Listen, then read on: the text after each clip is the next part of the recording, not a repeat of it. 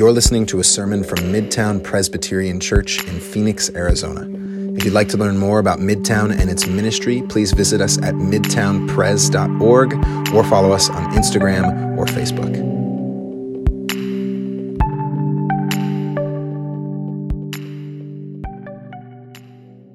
Yeah, thank you so much, Gail, for leading us in those prayers. And as the prayers indicated, and as Gail indicated, today is a special day for us as Christians around the world and throughout church history. Uh, Palm Sunday, and if you're unfamiliar with it, it's probably a little weird. Like, why palms, right? Why is that important? Why Palm Sunday? Uh, well, it's actually remembering the day that Jesus arrived into the city of Jerusalem, the culmination of his ministry, and he was coronated as the king that was long proclaimed to come from God to bring redemption and restoration to all things.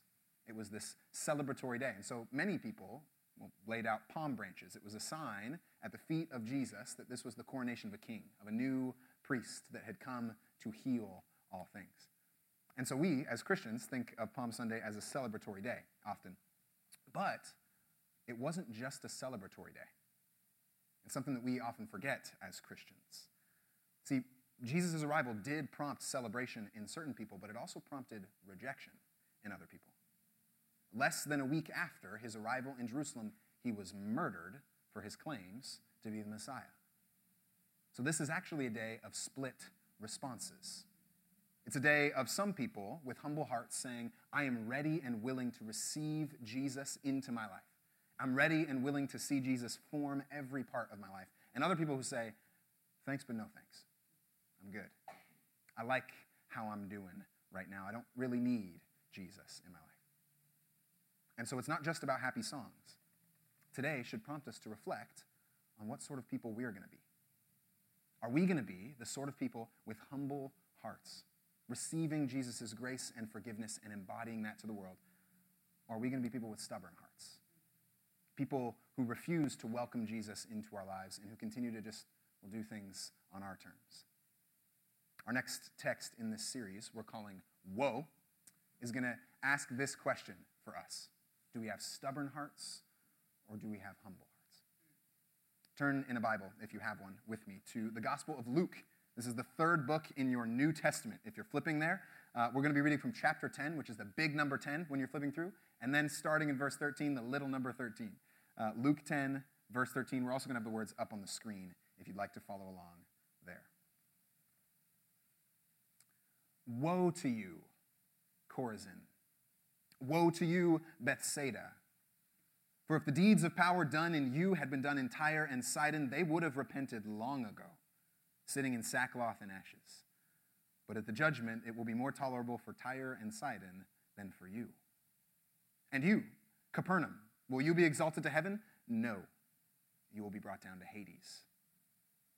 Whoever listens to you listens to me, and whoever rejects you rejects me.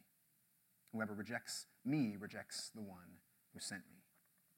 This is the word of the Lord. Thanks be to God. I teach a class at uh, Grand Canyon University. There's some Lopes out here sitting around, I'm sure. People connected. Yeah, yep, we got some, some repping of the Lopes. Uh, and in that class, we often read the scriptures together. And I assign my students to read certain things. And I notice students often don't want to read texts that have cities or towns in them because they're hard to pronounce. So they come across them and they're like, ah, this isn't. I don't want to be stuck on this thing. I'm not going to read it. And it, it's kind of a funny dynamic, but we have to remember that when we open these texts, the, the towns and the cities have major significance. Major significance in how we understand them. So whenever we come across things like this, Chorazin and Bethsaida and Capernaum, all these different places, helping uh, to understand those will ultimately lead us uh, to better understand what Jesus is getting at here. In this group of, of verses, we find Jesus comparing six different cities, two different sets of three. Started in verse 12, which is a verse before we, where we started reading. He mentions Sodom, Tyre, and Sidon, and then he mentions Chorazin, Capernaum, and Bethsaida. And I wanted to give you a map, actually, of where we are. Uh, these were actual towns. Jesus actually walked around. Uh, we are in the Middle East, right in the thick of our globe. And Israel and Palestine, you'll see these little words right in, in the center of that frame. So then uh, go ahead, Lauren, and hit the next one, the next uh, map over. So now we're zoomed in on Israel, and you can see these uh, towns listed all over this map. You've got Capernaum, Bethsaida, and Chorazin, all grouped together near the Sea of Galilee. That's where Jesus spent a lot of time in his ministry. And then you've got Tyre and Sidon north of here. They were outside of Galilee. Uh, these three towns right near uh, the Sea of Galilee, Capernaum, Chorazin, and Bethsaida, they were all uh, Jewish towns, first century Jewish towns, religious towns. Capernaum was actually the center of Jesus' ministry. He performed more miracles in the city of Capernaum in the scriptures than anywhere else. In Bethsaida, he called three of his disciples Philip, Andrew, and Peter were all called from Bethsaida. And Chorazin is actually never mentioned again in this book. It's only mentioned in this text, which means, he says he performed deeds of power there. It means that we actually don't have record of everything that Jesus did. That's a helpful reminder to us that Jesus did some things that aren't located in this book. Uh, the Gospel of John reminds us of this. Uh, the author says Jesus performed many other signs in the presence of his disciples, which are not written here. But these are written down so that you may believe that Jesus is the Christ, the Son of God, and that by believing you may have life in his name. Remember that when we open this library of texts, we're not getting comprehensive answers for everything. We are getting a reliable witness to the person of Jesus so that we could embody Jesus' life to the world. That's why these texts exist in the way that they do. Whenever we read from this, we read in order to become people who can trust and receive Jesus. The reading of the scriptures is a means to an end, to be transformed people. And in each of these Jewish towns, Jesus says he performed deeds of power. And the word in Greek there implies a level of authority that Jesus has. He's not saying, I'm coming around and teaching you certain things so that you have some nice advice. He's saying, I performed deeds of power that indicate I have authority here, that I am king, and that this redemptive and restorative plan is coming to all things. His actions indicated that true life and meaning is found in him. He is the intervention of God into world history, which means everything changes fundamentally with his arrival. That's what deeds of power is indicating to us. So we've got these three Jewish towns that all witness these deeds of power over and over, and they're contrasted with three other towns Gentile towns, non Jewish towns. We hear Tyre and Sidon in the verses we read, and then Sodom happens just a verse before where we started. And all of those towns were non Jewish towns, Gentile towns. And they were condemned throughout the scriptures for their overwhelming wickedness. Think of the ugliest things you can think of sexual abuse, uh, thieving, and violence. Anything that, that comes to mind when you think of moral corruption, these cities were defined by it. The prophets in the Old Testament speak against Tyre and Sidon for all of their violence. Think really, really ugly stuff in these places. And so, if we're imagining a spectrum, Jesus is comparing these two towns. Imagine a religious and moral spectrum. Uh, the religious towns, Chorazin, Bethsaida, Capernaum, they were on the more ethical and religious side of that spectrum. And Tyre, Sidon, and Sodom were on the other end of the spectrum. But Jesus says that the towns on the more religious end of the spectrum are actually less receptive to the kingdom. That is striking, you guys. You catch what he's doing? I'll say it again. For those in the back, inhabiting religious spaces does not necessarily mean you are more receptive to the kingdom of God when it arrives. That is a striking thing and runs counter to many of our instincts in the world. This is saying something crucial about the message of Jesus.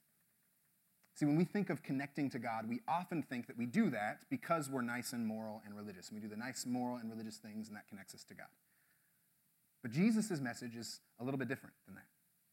He didn't come to justify those that are in a particular religious or moral system. He came to proclaim a truth about what God is doing, independent of your religious or moral system. That God's forgiveness and peace and grace and justice had arrived, and that those things were available to everyone, no matter your background. He was opening this up, not closing it down towards one particular faith. Now, that doesn't mean that religion is bad. Jesus was a religious person. But religion is always a means to an end. That is, for us to experience and know the kingdom and embody that kingdom to the world. Jesus came with a proclamation about what's true. And that means that the source of the problem shifts for us. It's not about the amount of sin or even the frequency of sin in our lives. It's not about where we fall on the spectrum. It's about the stubbornness of our hearts and whether we're willing to acknowledge our sin and turn to Jesus or not. That's a different thing altogether. Jesus takes care of the sin, friends. We're going to talk about that later this week on Good Friday. That's taken care of. The question is, are we, in the deepest parts of ourselves, willing to receive Jesus' forgiveness, to turn to Him, to repent?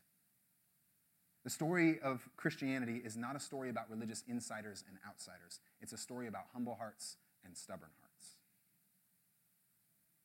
And so drawing near to God means believing that what Jesus has done is true, trusting in Jesus and allowing Him to shape every part of what I do. That's why he mentions here that these towns have failed to embody or receive the kingdom in their midst. They've been witness to ultimate truth and they've said, thanks, but no thanks. We're good.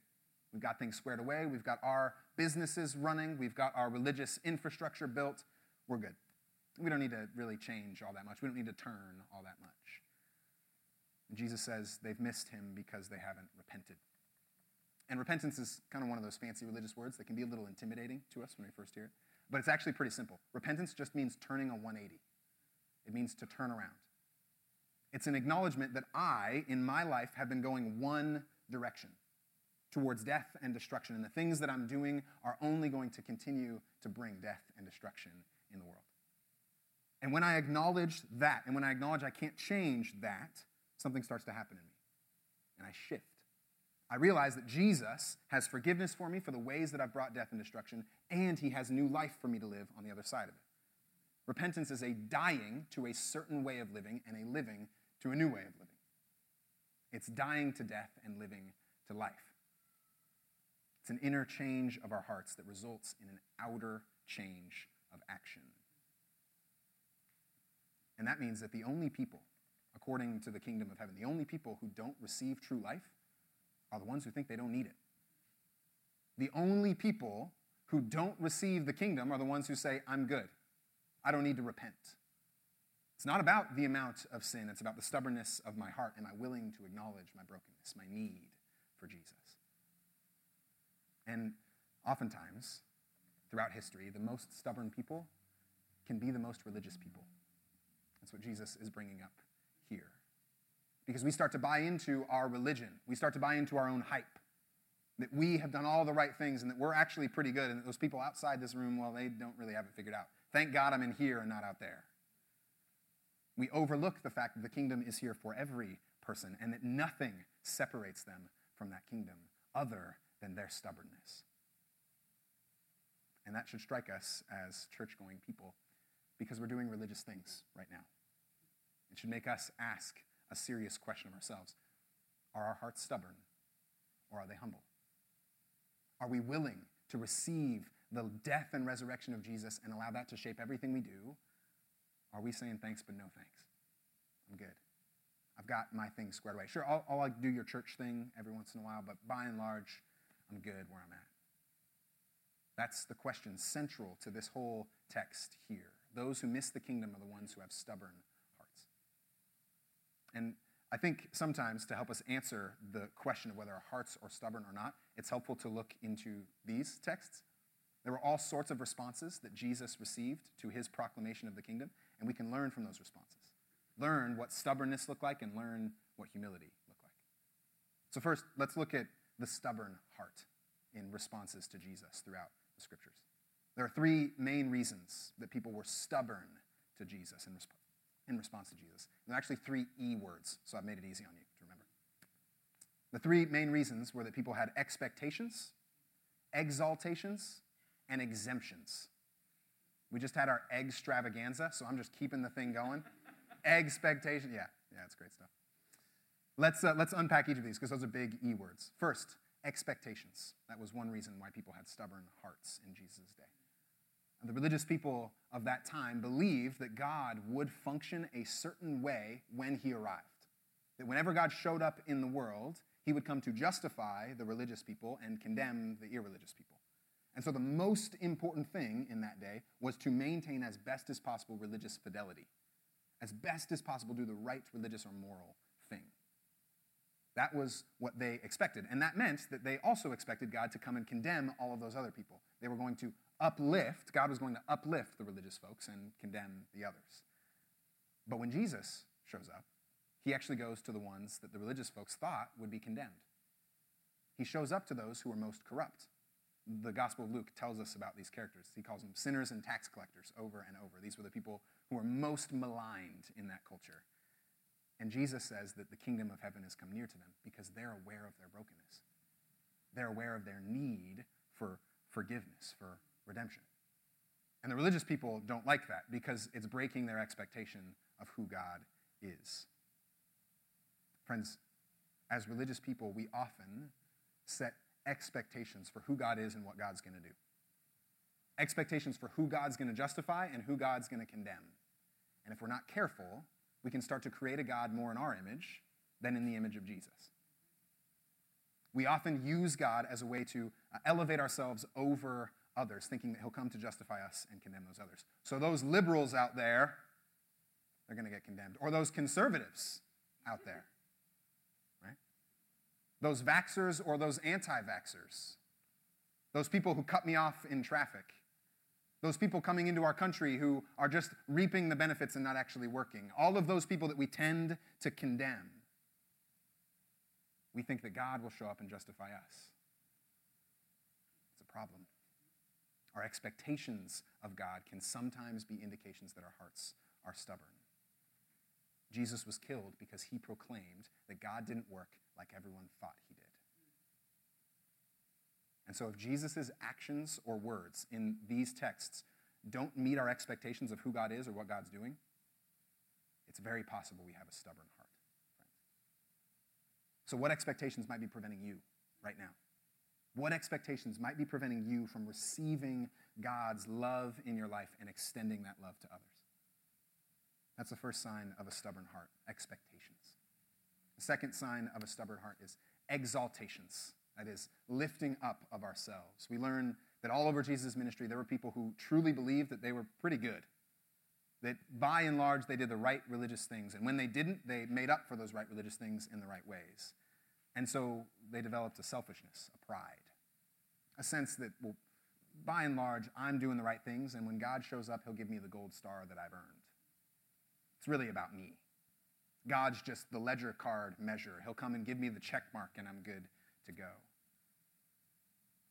It creates an inability to repent, an inability to recognize my need for forgiveness. The inability to repent is always the sign of a stubborn heart. Jesus tells a story about this in his ministry. He talks about a Pharisee and a tax collector who both approached the temple to pray. A Pharisee in that time was a very religious person who did all of the right religious things in the right ways. And a tax collector was an evil, corrupt person. They were uh, skimming money off the top for themselves and taking advantage of people. They were representative of the Roman Empire. It was an ugly position to hold culturally. Both of them approached the temple to pray. The Pharisee gives this long, flowing, beautiful religious prayer. He says, Thank you, God, for not making me like these corrupt tax collectors. Thank you for uh, having me in this religious sphere where I can tithe all the time, where I can fast all the time, where I can do all the right religious things. Thank you for making me impressive. He's got an I problem, always using the I pronoun. The text says he stands in front of everyone, so everyone sees how holy he is. And then we learn the tax collector's prayer. In the original Greek, it's just five words long.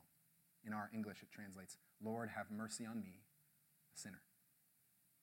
The text says he beats his chest as he approaches the temple because he has remorse over what he's done. He knows he needs God's forgiveness. He's no, he knows he's not impressive. And Jesus tells us that it's the tax collector, the morally corrupt one, who walks away justified because he recognizes his need for grace. He recognizes his need to repent. You guys, Christians, should always be the first people to apologize. They should always be the first people to acknowledge they've messed up because we have a gospel that hinges on that. The entire gospel is about how I have not gained anything on my own. My excellence is not the thing that justifies me.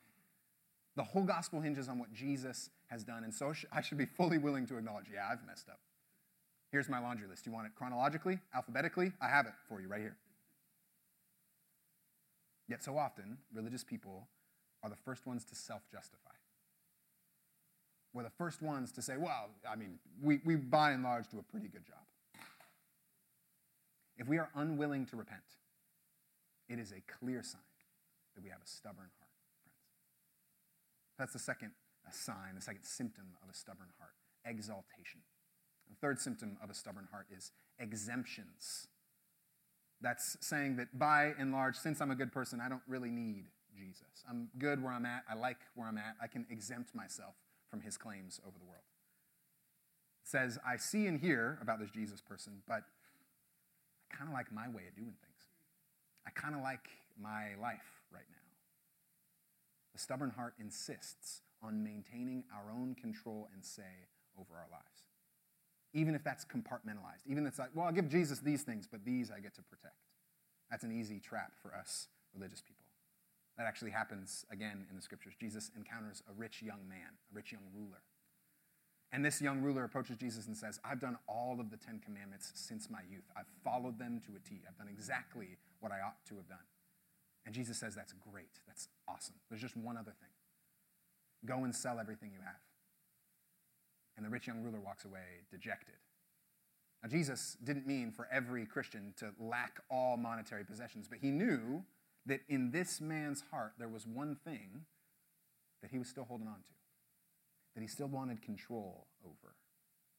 He had compartmentalized his faith so that he was exempt from the claims of Jesus to be Lord over everything. We often do the same thing, friends. We hear Jesus tell us that true life is found in loving our neighbors, but we often ignore the ones we don't like. We hear Jesus say that giving ourselves away is the path to true peace, but we hoard a lot. There's a multi million dollar self storage industry in our country. We hoard a lot. We read about the centrality of forgiveness, but we harbor grudges against our enemies. Jesus tells us to forgive them, but oftentimes we don't listen. We think we're exempt from that part. He couldn't have really meant, like, if he knew the enemies that I have now, he would have, like, there'd be a qualifier on this. If he knew my neighbors, there'd be a qualifier. If he knew the importance of having a good savings account and a 401k, he'd, he'd change things up for me. We make exemptions in life of faith, and that's the sign, friends, of a stubborn heart. All of us, in one way or another, have participated in these things expectations, exaltations, and exemptions. Ultimate truth arrived in the world in Jesus and we killed him. Ultimate truth arrived in the world and he was skewered on a cross because we had stubborn hearts. We said, thanks, but no thanks. We don't need this kingdom. We've got a kingdom of our own. Things are running just fine. The stubborn heartedness is all over the scriptures, it's all over us, it's all over history. And so the question is, what do we do? Jesus says we cultivate humble hearts. That's the solution here. We are people who receive Jesus in a new way. There's three characteristics of a humble heart that help us correct our stubborn hearts. The first characteristic of the humble heart is that it listens. It listens. It's evident in verse 16. Jesus says uh, to his disciples, who he's sending out on a missionary journey to proclaim the kingdom, he tells them that when people listen to you, they listen to me. That is, these people are the messengers that are proclaiming the kingdom. The church, ideally, should be the messenger of the kingdom. And the word that listen, the word listen there that Jesus uses, it implies not just an audible hearing, but a lived doing. This is implicit in what he's saying. He's not just saying, well, hear these things and maybe intellectually ascribe to certain ideas. He's saying, hear these things and then allow them to sink into every part of who you are, into your bones, into your muscles. Let it fuel everything that you do. This is actually, I think, oftentimes implicit in how we use the word listen. We just don't often put it together. Think about when you were a kid. Did your parents ever ask you to clean your room? Nobody. Cool. Just me. Yeah. I'm the only one that had a dirty room. Cool, cool. Um, no, uh, many of us, I think, have experienced something like that, right? And then if we didn't do it, what would our parents say? You didn't listen. You didn't listen to me. We may have heard, we didn't listen. Listening implies hearing a message and then allowing that message to shape us in one way or another. Jesus, when he came, is talking about the transformation of the heart, certainly, but that transformation leads to a transformation of every part of our lives. Jesus wants no part of an individualized, privatized faith that's disconnected from our lives. A humble heart listens to Jesus and then integrates what he said into everything that we do. And that's actually why these religious practices can be super helpful for us when they're means to an end. These practices, reading the scriptures and praying and being in community with one another, help us listen. They help us hear what God is doing and then allow God's work to shape our lives. The humble heart is the listening heart. And the humble heart is also a repenting heart. That's the second characteristic. Our willingness to acknowledge our wrongdoing is a sign that our hearts are becoming less and less stubborn, that our icy hearts are slowly being melted and warmed. And actually, in, as you grow in, in your faith and following Jesus, what you find is that the gap starts to close between your wrongdoing and your repentance. Ideally, it's quick. Ideally, I recognize what I've done and I quickly turn back to Him. That doesn't mean that we become perfect people as Christians. I'm not a perfect person. Nobody here is a perfect. But how quickly am I able to recognize what I've done and turn back to Jesus? That's the measure of Christian maturity. I have a, a, practice that I've started to incorporate to help me recognize this in my life that might be helpful. I call it the that's interesting practice. When I encounter something in my life, anger, judgmentalism, frustration, I stop and I say, well, that's interesting. Why did I feel that way? Why did I respond in that way to that person? Why was I angry? Why was I frustrated? Why was I annoyed? And when we do that, when we stop and say, that's interesting, and actually dig underneath our action, we'll often find things that we might need to repent for, or things that we might need to shift in our lives insecurities or pains. But we need to stop and slow down. That's part of the Christian life, reflecting on what God is doing in our lives. So uh, I'd recommend that practice. I'm still learning how to do it well because it can be hard in the middle of your day, but stopping and saying, that's interesting. What's going on in me? That's the second characteristic of a humble heart it repents. The third characteristic a humble heart practices a preference for God. A humble heart practices a preference for God. I borrow this phrase from a spiritual teacher and bishop named Rueben Job. He was a Methodist teacher, and he wrote about this idea, practicing a preference for God, in numerous books. Uh, it basically involves entering every situation looking for the ways that God is already at work and then seeking to align my heart and my actions with that work looking for the ways that God is already bringing love and grace to someone, and then aligning my life and actions with those things. And it's often a reversal of our natural instincts. We tend, when we wake up in the day, to just be guided by our instincts. We tend to just jump into things. And then, if we take some time to reflect, it's at the end of the day saying, God, bless everything that I did. Bless everything that my instincts led me to. Rueben Job said, let's find a way to reverse those things. Let's think about what God is already up to so that my heart and my mind can be shaped to see what He's doing around me. One of the best guides I've seen for this uh, is actually a prayer from a monk who lived hundreds of years ago. His name was Francis, St. Francis, 13th century. It's an incredible prayer that helped him practice a preference for God, helped him orient his heart and his mind. The prayer goes like this Lord, where there is hatred, let me sow love. Where there is injury, pardon. Where there is doubt, faith. Where there is despair, hope. Where there is darkness, light. Where there is sadness, joy. O divine Master, grant that I may not so much seek to be consoled as to console, to be understood as to understand, to be loved as to love. For it is in giving that we receive, it's in pardoning that we're pardoned, it's in dying that we're born to eternal life. Woo! Good words. This is how we practice a preference for God. We notice the ways that the kingdom is not currently working or ways that it is, and we seek to participate in God's kingdom with Him. This is humble, friends, because it requires trust.